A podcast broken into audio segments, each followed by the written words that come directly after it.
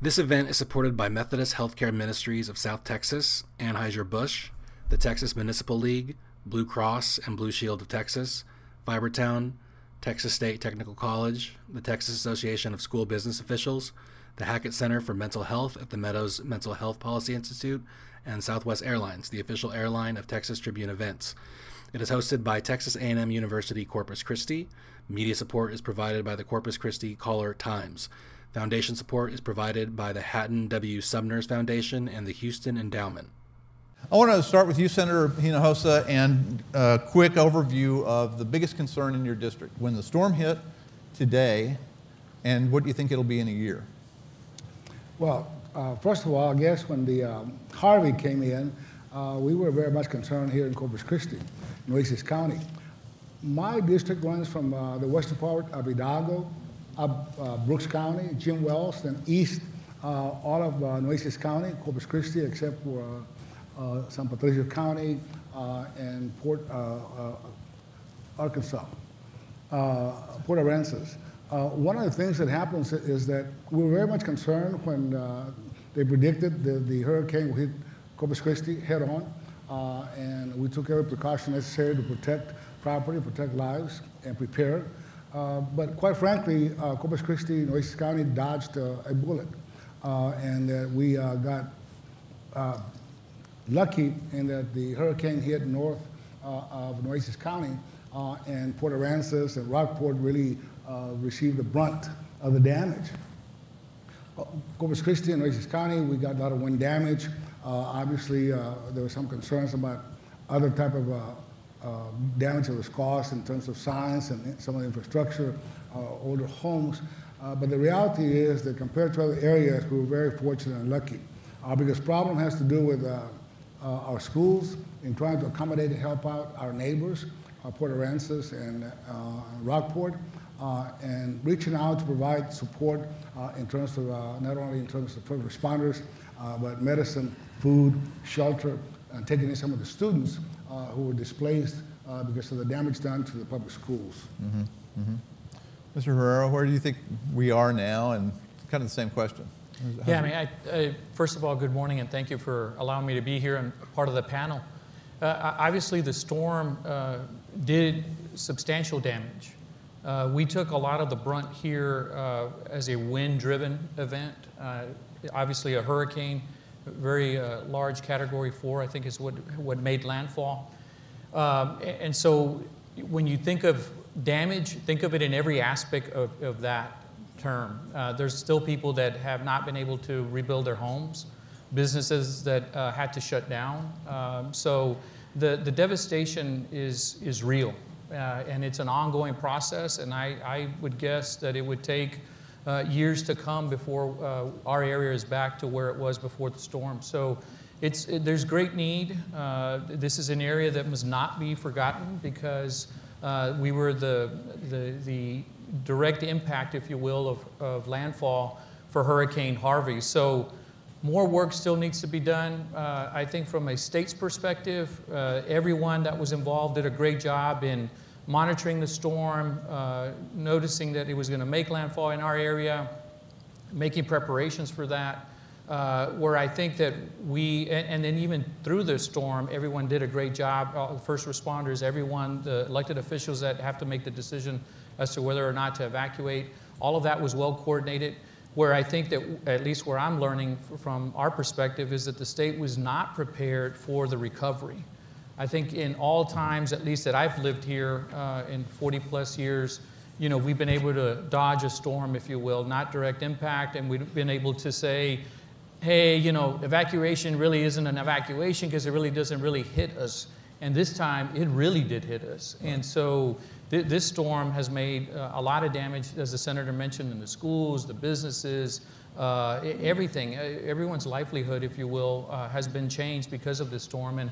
And I think if we can do a better job now, learning from these experiences moving forward, the state will be in a better position to be able to help our communities and individuals recover from the storm. Mr. Lozano, how'd your district go through this? Well, it got hit by, it took a direct hit.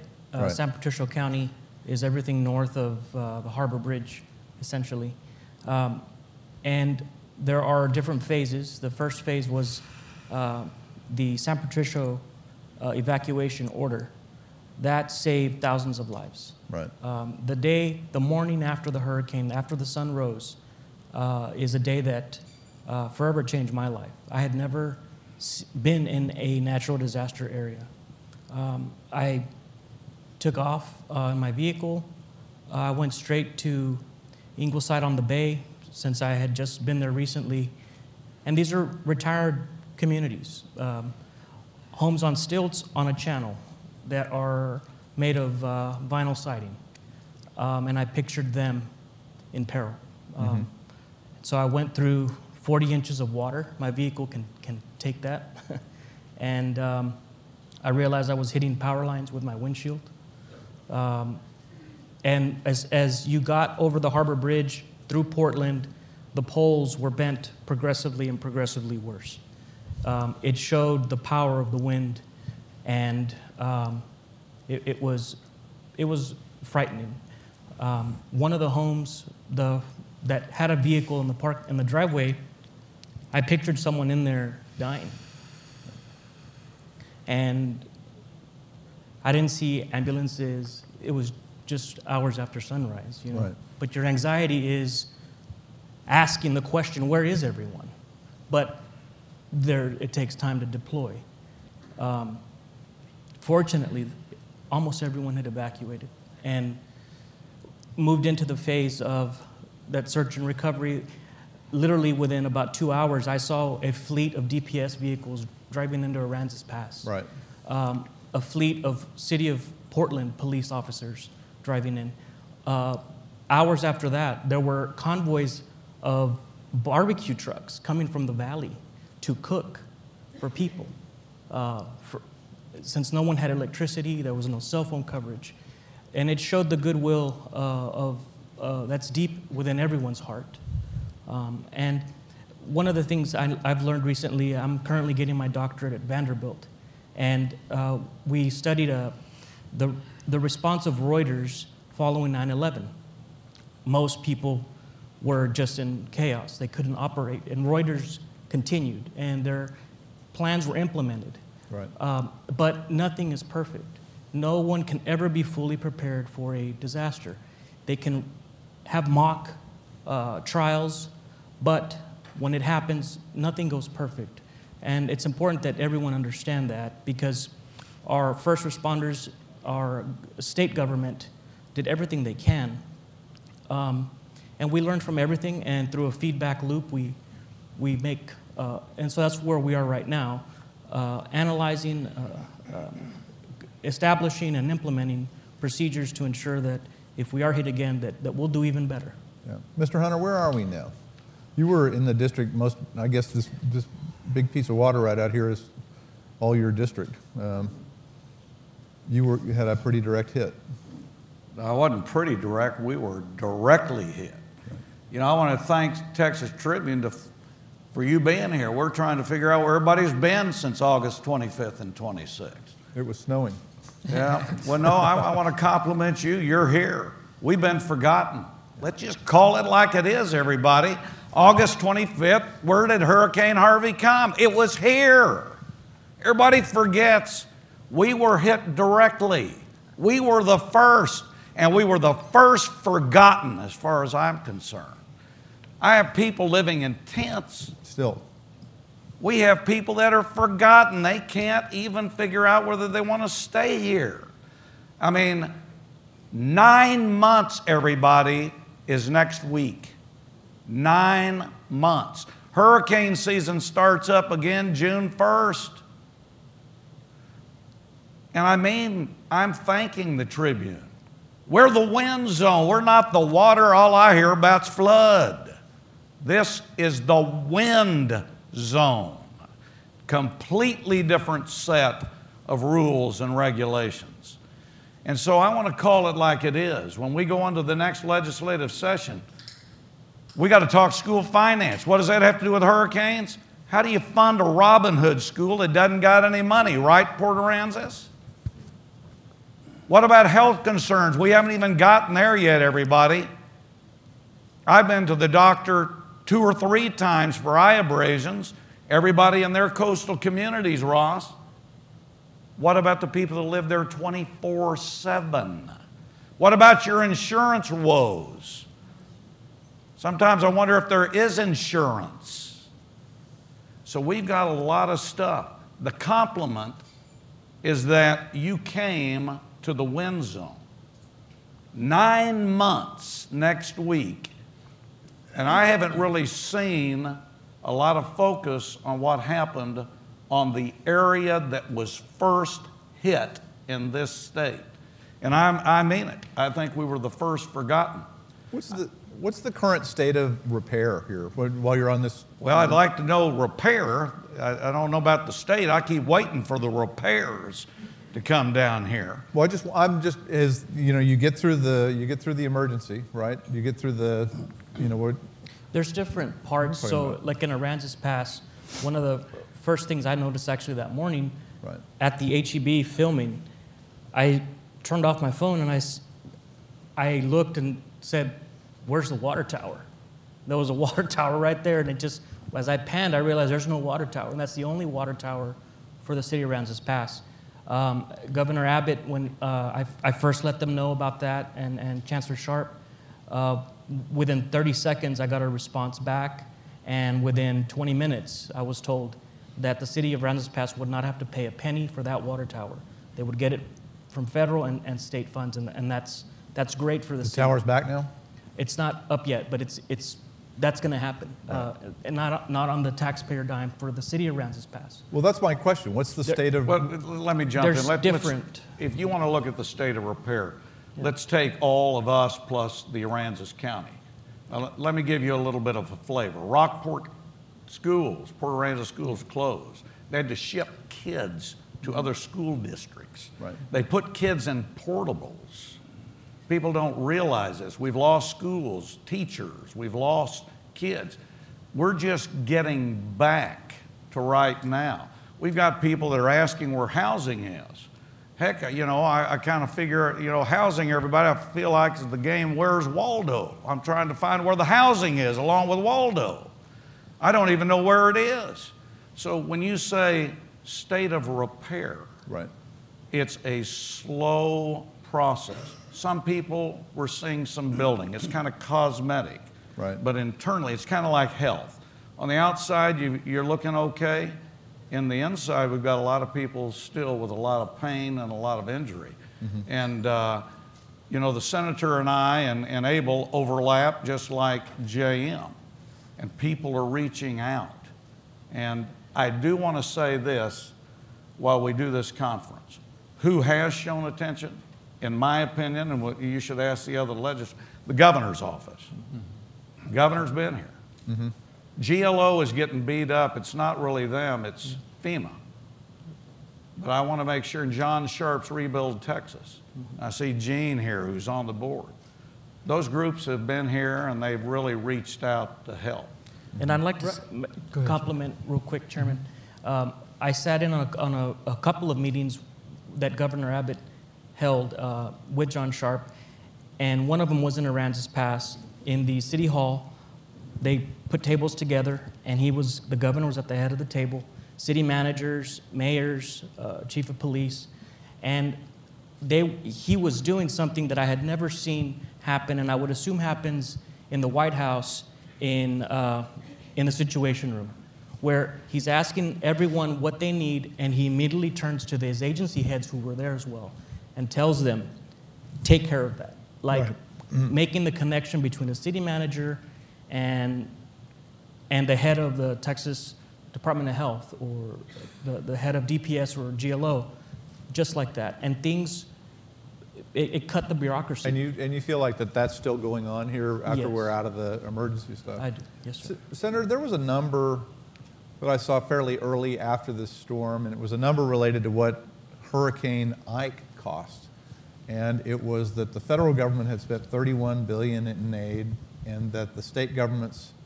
part of the tab was only $300 million. So the takeaway from that, early in that storm, it's a one-off, was this is going to cost a lot, but it's not going to hit the state budget particularly hard. I get the impression that's not the No.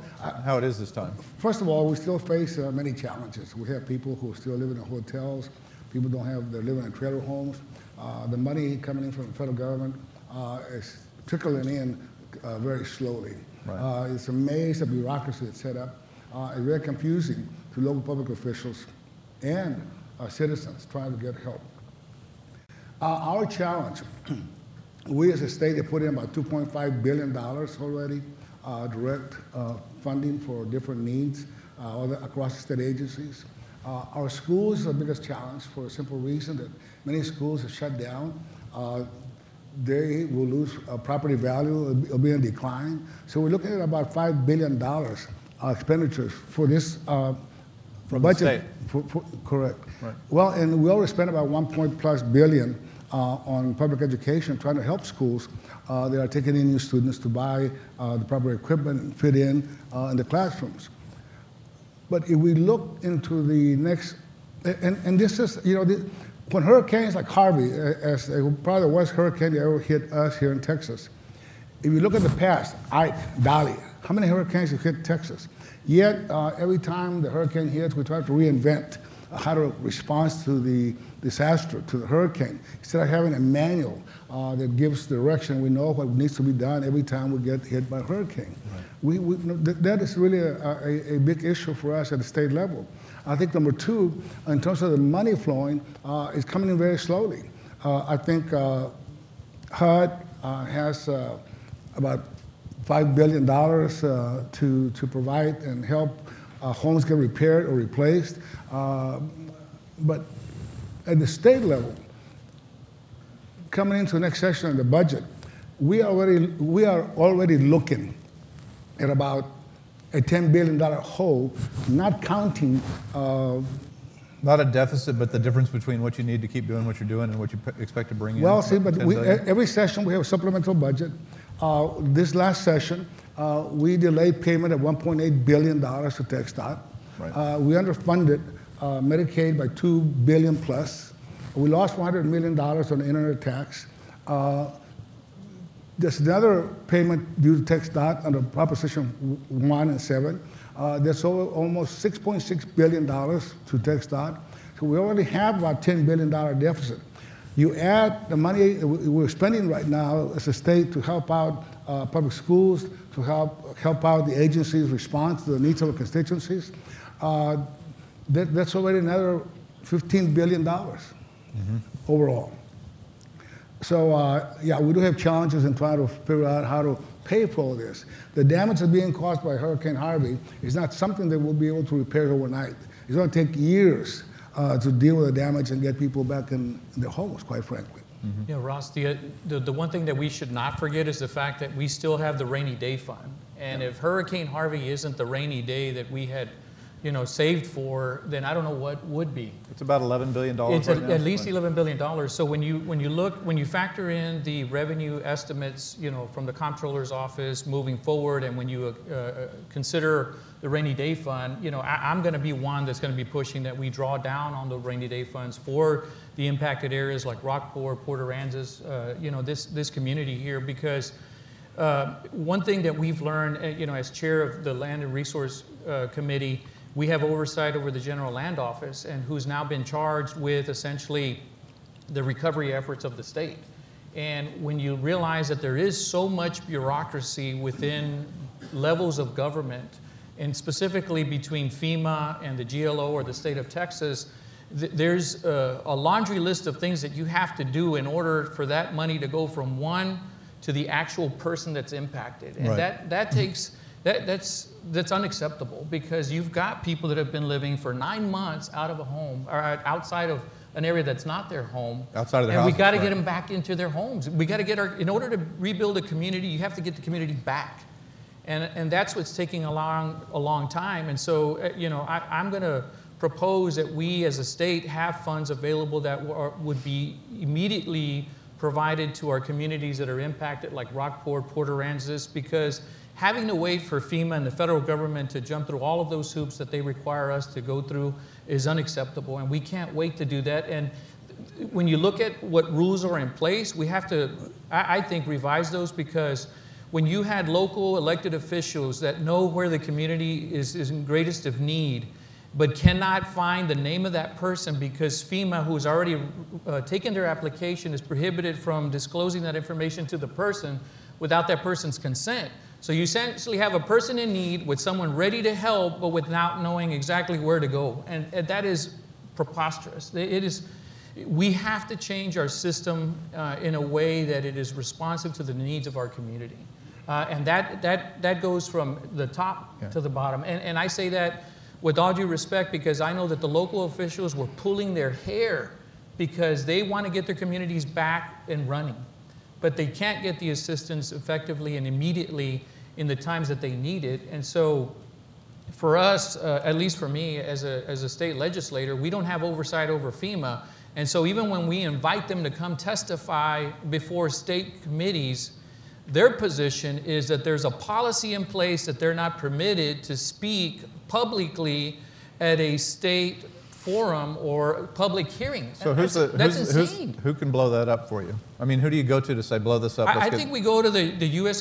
the Congress. I think we go to the presidency. That's not a finance problem. That's not the rainy day fund, right? It's not. It's a simple solution, I think. But when you have those systems in place, that's really frustrating. And I get frustrated. And I'm not in those impacted communities as Rockport and Port Aransas. I live in my home.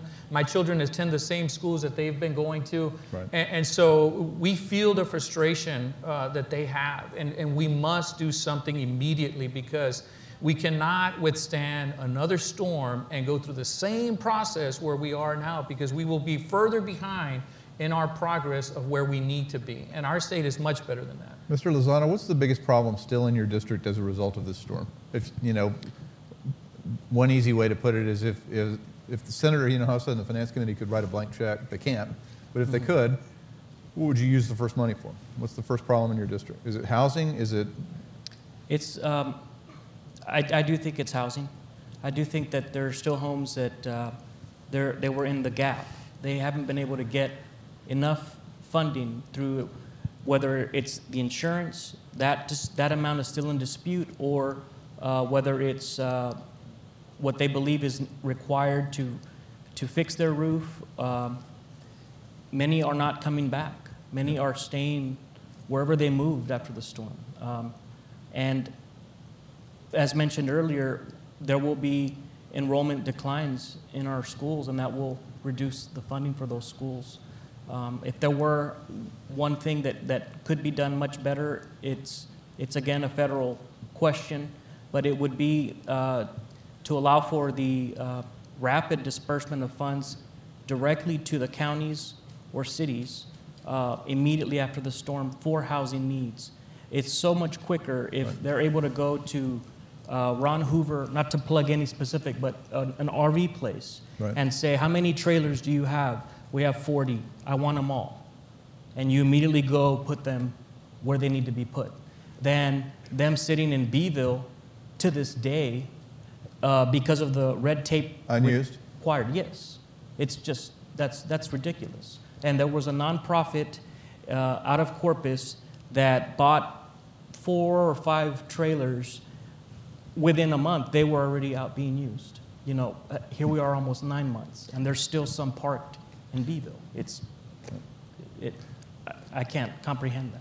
Let me echo the sentiments that Chairman Hunter mentioned earlier, which is the governor, in my opinion, has done a great job in making sure that the red tape, at least at the state level, is eliminated. Right. We had that first meeting where essentially a lot of the elected officials, mayors specifically, that have jurisdiction over those affected communities, and the debris removal, for example. I mean, these are things that people may not consider as part of their plan, but the debris removal was so large that individuals were asking the ability to, you know, waive the burn right, ban. Can we burn the trees down that are blocking the driveway? Exactly, things that wouldn't be a health hazard or economic, ecological danger, to get rid of that debris. So the governor was swift, I think, and efficient in issuing orders to state agencies, essentially either to waive this provision or to immediately approve that request. And so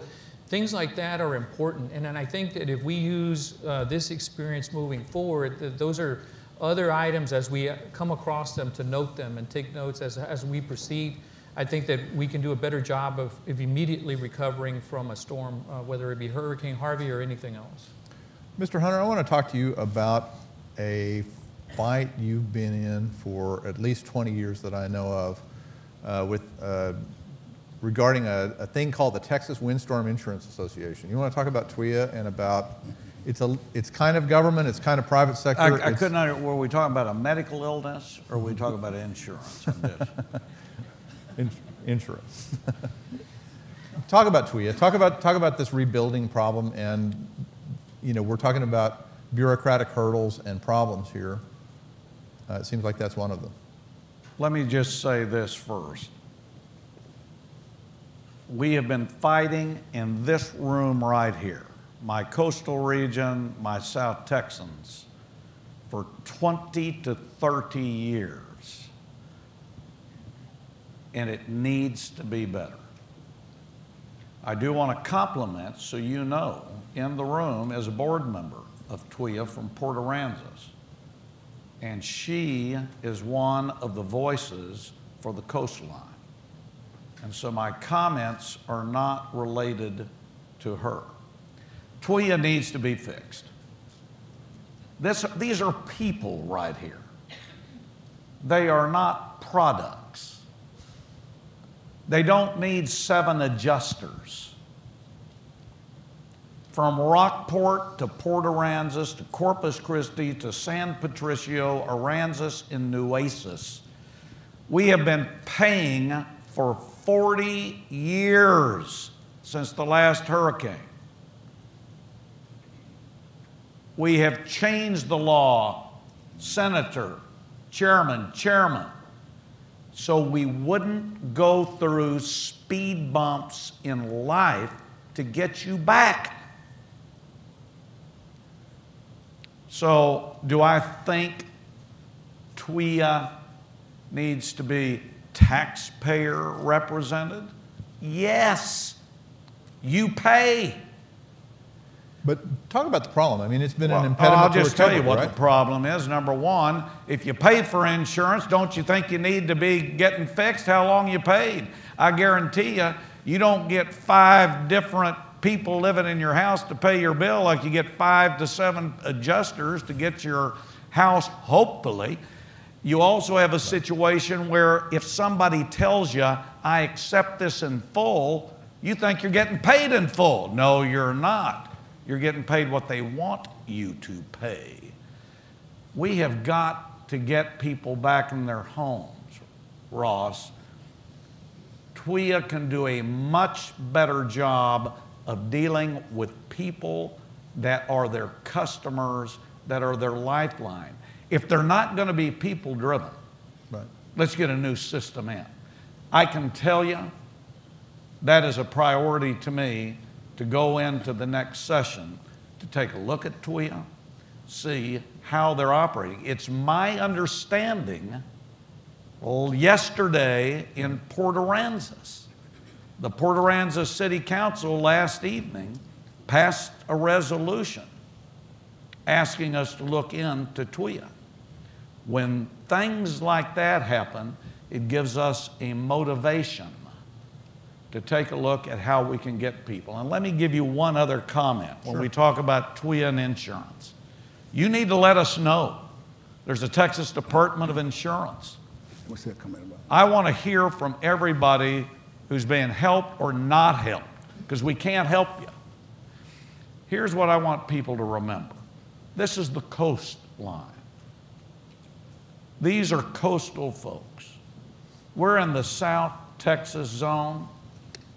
We're a mi familia area, my family area. Right. These folks here take care of each other. That day after the storm, they were out there. They set the example for the rest of the nation. Texans helping Texans.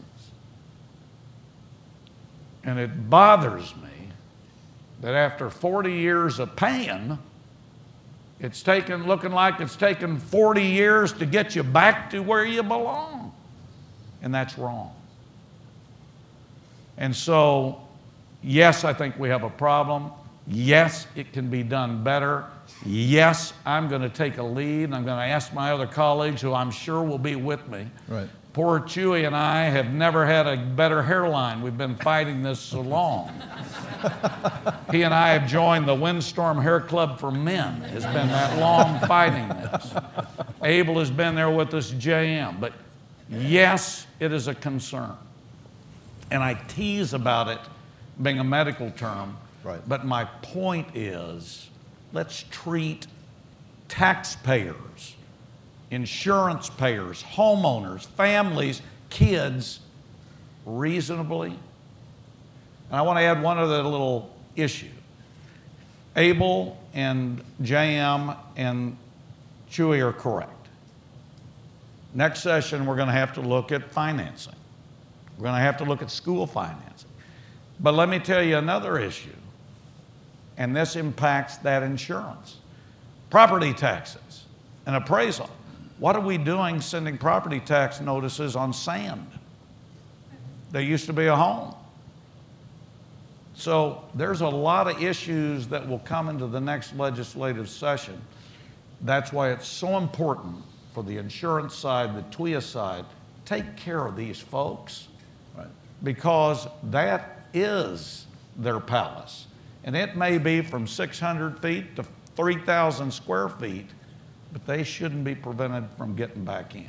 Senator, you want to take a swing at that? Yeah, one of the principles of insurance is that you spread the cost. And it's been a challenge trying to get West Texas up at the Panhandle to support that the whole state ought to pay for any damage that's done from a hurricane. When there is a tornado up in the Panhandle, when there is a blizzard up in the Panhandle, we help pay for those damages and help people recover. But for whatever reason, there's always this pushback. Every time we try to fix TWIA so that the cost is shared statewide and not just by the coastal communities. And we fight that every session. They have this picture of nothing but wealthy, rich people living on the coastline. Lifestyles of the rich and famous, right? But they don't understand we have a lot of working people that are not rich. That people just work every day to support the family and make a living. The other part on property taxes, keep in mind that the Hurricane Harvey did a lot of damage, so a lot of property. That means that the public school system will be losing our estimates, at least around $5 billion in value. $5 billion. $5 billion, that's what the projection is. Well, we as a state got to come in and try to help make up that loss of revenue. And a lot of those schools now, their property value will decline, and they won't have the tax revenue to be able to support the schools. Yeah. So it's a real challenge. We still don't know the final cost. But as we move forward, I know some communities are trying to reappraise their property. Some are not. But if you have a home destroyed, and you already said you got your property tax bill, you don't have a home, and yet you're going to pay high property taxes. It's a real challenge for our local public officials. For us at the state level, we're looking at the overall picture, how much money we've got to set aside. And one more point on the rainy day fund. We do have close to $11 billion. My prediction is from listening to Governor Abbott and other Lieutenant Governor Patrick, is that we will dip into the rainy day fund. We have to try to meet some of the costs that we're facing. You think they'll unlock the key to that? Well, we have to be in session in order to be able to access that. But do you think that they'll? I mean, there's been a lot of resistance to spending any of that money. I'm pretty sure that we will access the rainy day fund. We will not be able to meet our responsibilities. Next session to have a budget that's workable and doable unless we access the rainy day fund. And that cannot be done without the legislature being in session. Representative Herrero, if you were taking your notes from this disaster into the next legislative session and saying, okay, so we ought to do, we've learned a couple of things here. There's some things that the state ought to do in future disasters, whether they're hurricanes, tornadoes, whatever they are. What's on your list? What's this? What? what do we need to take care of that, you know, maybe nobody thought of or nobody was ready for, sufficiently ready for before this storm? A couple of things, and we're taking notes, obviously, and some of them are not related specifically to the state's responsibilities, but and I'll take it in reverse order. So one thing I think the state should have is essentially an entity that has sole responsibility, or at least primary responsibility, for recovery efforts. The state of Texas found itself immediately after Harvey realizing that we don't have a state entity with responsibility of ensuring the state's recovery of a disaster. And so that responsibility fell on the General Land Office. And so they were struggling to figure out, how do we implement the programs that will help people get back into their homes? How do we implement the program that will actually provide the funds from a federal HUD monies to the actual homeowner? How do we even have the employees or personnel to actually go out there? So they actually got the Texas Ag Life Extension personnel to actually work as representatives on behalf of the state with respect to hurricane disaster recovery. So there was a lot of learning lessons, if you will, not just from a policy perspective, but also from an implementation perspective. And so that one thing is for sure. When you look at the time of the hurricane, at least here in our area, there were we could have better communications during the storm. So part of what I heard from people that testified before the committee is that we knew of individuals that were in immediately affected areas, and we did not know their status because there was lack of communication. So I think better communications that will help withstand a storm or an event. And there's talk about what types of technology we can use during the storm, but then also after the fact is, we knew, as was mentioned, that everything pretty much in that area of the storm was flattened.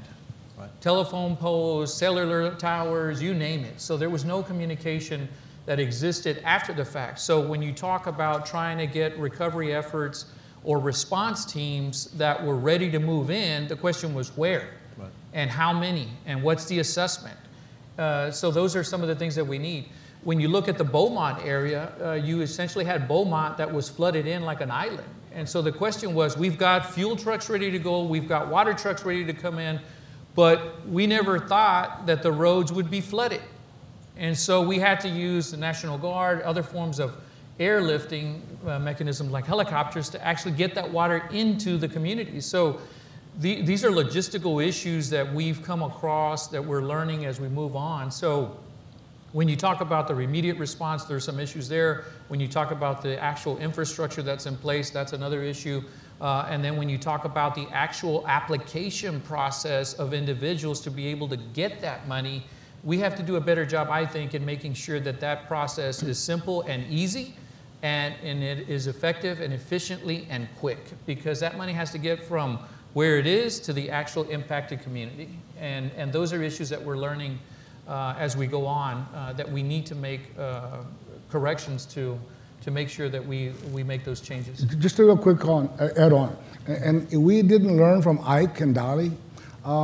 It was going exactly where I was going to go, right? 6 years after they happened, the people still were not getting their money for the homes. Trailer homes are still stuck someplace up in the federal bureaucracy. And we shouldn't have to reinvent the wheel. If we learn from a hurricane, we don't have a manual, at least a framework by which we approach and deal with some of the issues that come up when we're trying to get help to people that have been damaged and lost their homes and need help. You know. The other thing, Ross, is that when you look at Hurricane Harvey, at least in my experience, it was before Hurricane Harvey, it was there's an area of landfall, and the hurricane comes in, makes landfall in wherever area does, and it works its way inland to San Antonio, to Laredo, and then it dissipates and becomes a storm. Right. This one was different. It actually hit landfall here as a hurricane, wind-driven event, caused severe damage, then essentially stalled and worked its way up along the coast. Right. So Hurricane Harvey is a unique hurricane because I think one of the category of which it came in, two, the length of time that it stayed along the coast, and then three, the length of damage that it has done to our Texas coast. The other issue that I want to point out is that when you look at the HUD formulas and how those monies are provided, and specifically to Congress and how it allocates those funds, yes, Houston is a large community. Yes, Houston has a large monetary amount of damage caused by flooding, if you will, but the proportionate effect that Hurricane Harvey did to Port Aransas and Rockport is the same, if not more. Right. But the amount of monies are earmarked 80% to Houston, and then the rest to everyone else. To me, that's not an effective means of making sure that communities like Rockport and Port Aransas are actually back where they need to be. And so we need to look at those formulas as well. I'm going to sneak in another question, but before I do, there's a microphone over here and a microphone over there. And after I sneak in this question, we're going to open this up to questions from you all. Well, Ross, to build on what Abel just said, here Tribune is doing a conference here. Texas A&M Corpus Christi is hosting University of Texas Marine Science Institute because they've had so much damage. So what I want you to note is the sharing of facilities, because folks aren't able to get back into their higher education facilities.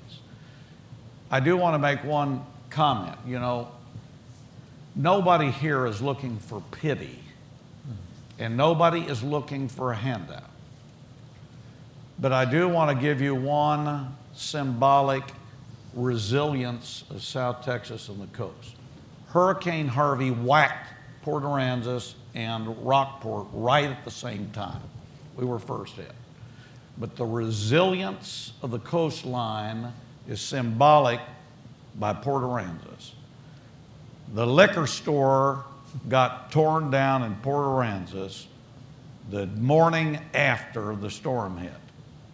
But every liquor bottle survived that liquor store.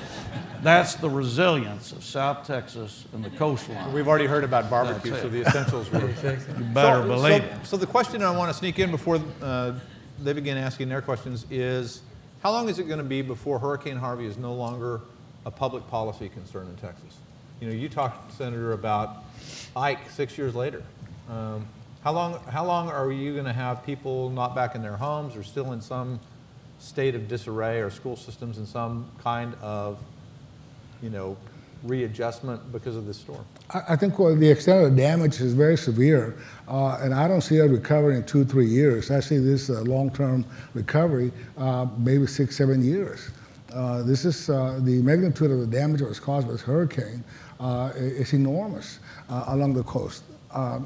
And the amount of rebuilding has to be done, the amount of financing and funds that are needed, it'll take more than I would say 6-7 years, 8 years. It'll be long term, Ross, because until every facet of lesson learned from Harvey is actually addressed and fixed, it will always remain an issue of discussion, because we cannot allow the mistakes that have happened or the lack of recovery that is existing in certain areas to continue any longer. And so I think for the reasons that I've stated before, I think Hurricane Harvey, when you look at it from a meteorological standpoint, when you look at it from an economic standpoint, when you look at it from a disaster recovery standpoint, I think that Hurricane Harvey for many, many, many years to come will be the storm to look at, to study, and to make changes as a result of. You think it's going to take a while? The one thing I remember is driving from Aransas Pass to the overpass, where there were probably 40 cars parked on the shoulder because you could get one bar on your phone. And I was calling several people about what I felt was a lack of immediate response. And I basically posted on my Facebook also pictures, because everyone was talking about other areas other than San Patricio County. And to me, that was a problem. Right. And I said, life will never be the same. And it won't. There are still parts of San Patricio County that will never be re-inhabited. They are forever going to be, where there were homes, there will never be homes there again. People know that their life is in peril based on what the damage they saw. This storm did something also that it made everyone realize how vulnerable we really are, how we could in an hour be blown into the Stone Age. And in 2018, that should not be the case. So one thing that this next session we have to do is find a way to get our law enforcement personnel, our first responders, satellite phones. There was no communication. There was no communication, no radio communication as well. And so if they have to call Halo Flight because someone's having a cardiac event, that could save a life. And they're inexpensive. You can buy them on Amazon. I mean, we shouldn't be at that point. Same thing with the internet. There should be satellite forums for our first responders. And there has to be a rapid deployment of Meals on Wheels and portable potties and even portable showers, because people have a right to... But we did a pretty good job on all of that, didn't we? I mean, generally speaking, the initial response was pretty strong. How long is this going to be a... But not the food. That was primarily through people on their own, coming together as communities and cooking. Yeah. But I'm talking like within a day or two after a storm, we should be ready to be able to deploy those kinds of things immediately. Yeah.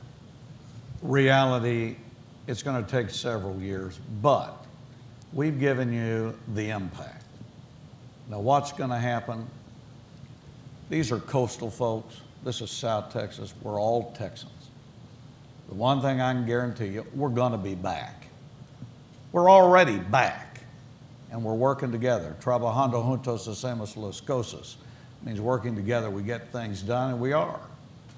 And the one thing I can tell you is we've had a lot of House colleagues and Senate colleagues who come down and help actually cut wood. Texas is taking care of Texas, and we're going to be back. It's going to take some time. I hope another storm doesn't come this next session, which I mean June 1st, because that could impact a lot of the law. Right. Time, we're in the valley right now, but we're going to hit the hill. And we're going to be back. It's going to take some time.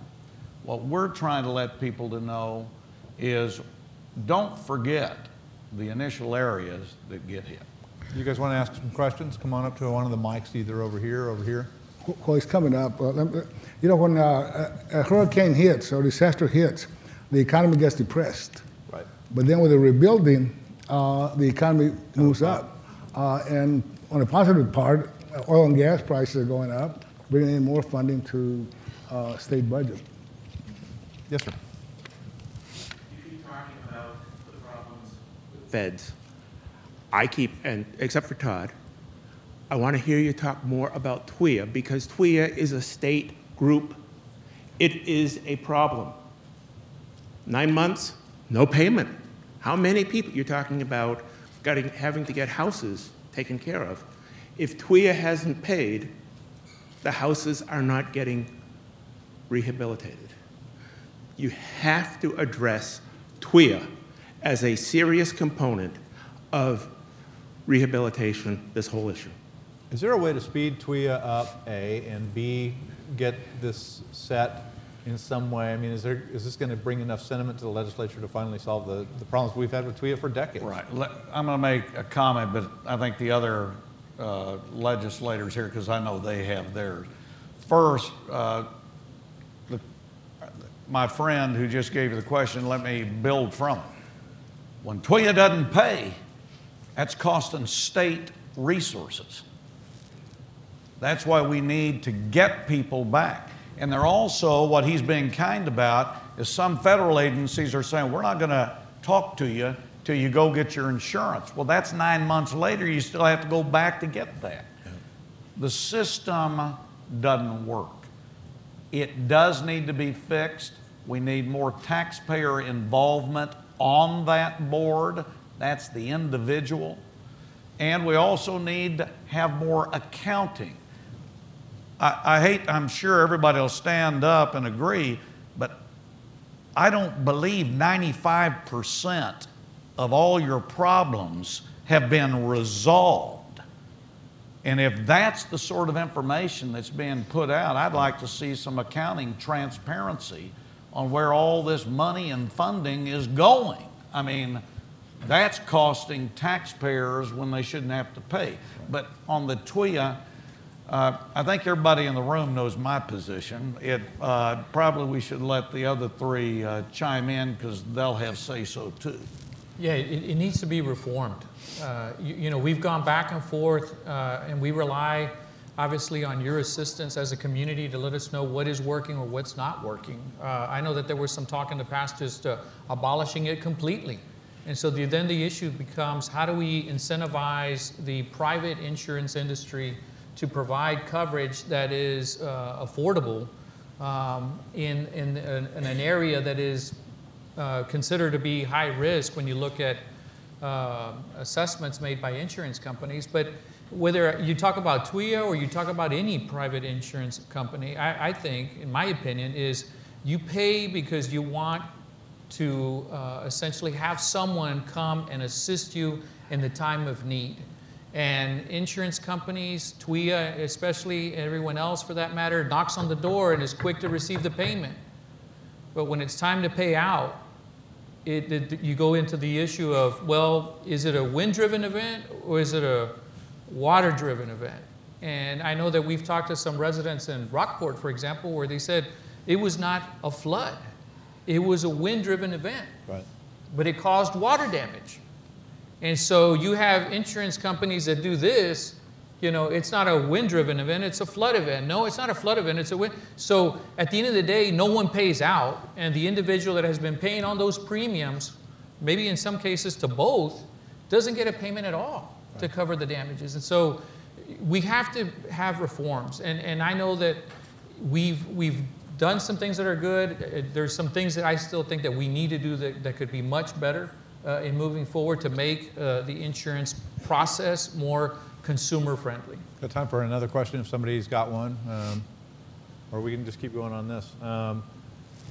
What's going to speed TWIA up? I mean, you know, we're 9 months out. People are waiting to get out of hotel rooms. You know, what speeds this up? Answer quickly, and then we'll get to your question. Well, I think that this last storm, TWIA, for the first storm. In their response, they had far more resources available. I mean, they set up, and I speak for my county, San Patricio County, they set up in parking lots, tents for claims processing, and their outreach was pretty significant. And from that, we did get calls into our San Patricio County office from some homeowners that had disputes on the amount and we were able to resolve most of those with TWIA. So you've had relatively good experience. In San Patricio County. Yes, okay. Sir. Okay. Yeah. Yes, sir. Good morning. Let me first start by saying Texans are proud, extremely proud. So in regards to mental health, what programs or how are we attacking that problem as far as behavioral issues, not only for children, but for adults, for couples, for families as well? From what I understand, mental health, public health issues. The TA commissioner pretty quickly afterwards mobilized resources to help our school districts hire more people to deal with children's psychological impacts from being relocated. In terms of the adult population, I honestly don't know exactly what state resources were provided. I know that our local hospitals and charities were there and opened their doors as people had issues. But I think the outreach for the adult population, since it's not a captive population like kids going to class, there has to be someone actually going out and asking people, because depression is a very undiagnosed problem in society as we see it already. People aren't generally going to go get help. They think It's just a horrible event. I'm sad. No, I mean, there's let me jump medical in response and add to the question and to Chairman Lozano. Sure. Let me give you all an example. It's a great question. And it's going to be on the legislative issues that we're going to have to deal. The real answer from my standpoint is I don't think we're prepared yet on the mental health. Everybody, you're hit by Category 4. Just remember, there's only one other level, Category 5. You are hit by Category 4. Some got more bullets than others. Let me give you a real-life example on what we're going to deal with. And I think it's great you brought that up. I forgot to say it. I was talking to one of the superintendents in one of the affected areas. This was in October. Storm hit August, October. I'm over at the school. It's raining. The streets are flooding a little bit. And it had flooded the night before. The superintendent says to me, Todd, next session, I want you and the legislature to take up children's mental health. And I go, what do you mean? He said, Todd, before Harvey, children in this school had clothes and toys. He said, Harvey hit, they lost everything. He said, but Texas and Texans right after the storm gave those kids their toys and their clothes back. I said, okay. And he said, you see that water and that flooding going out there right now? I said, yeah. He said, all morning long, the elementary school kids have been running to their teachers saying, can we go home? Can we go home? Because they heard the water. They wanted to go put those toys and clothes on their bed and their dressers. Now, ladies and gentlemen, that's a trauma that you don't feel unless you're in it. We're strong, but we're going to have effects.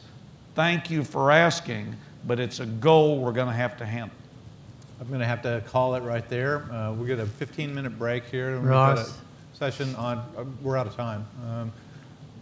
We've got a session on saving the coastline, one on taxes, one on schools, and a conversation with John Sharp, who's been heading the recovery efforts. I want to thank Senator Chuy Hinojosa, Representative Abel Herrero, J.M. Lozano, Todd Hunter. Thank you very much. We'll be back in about 15 minutes.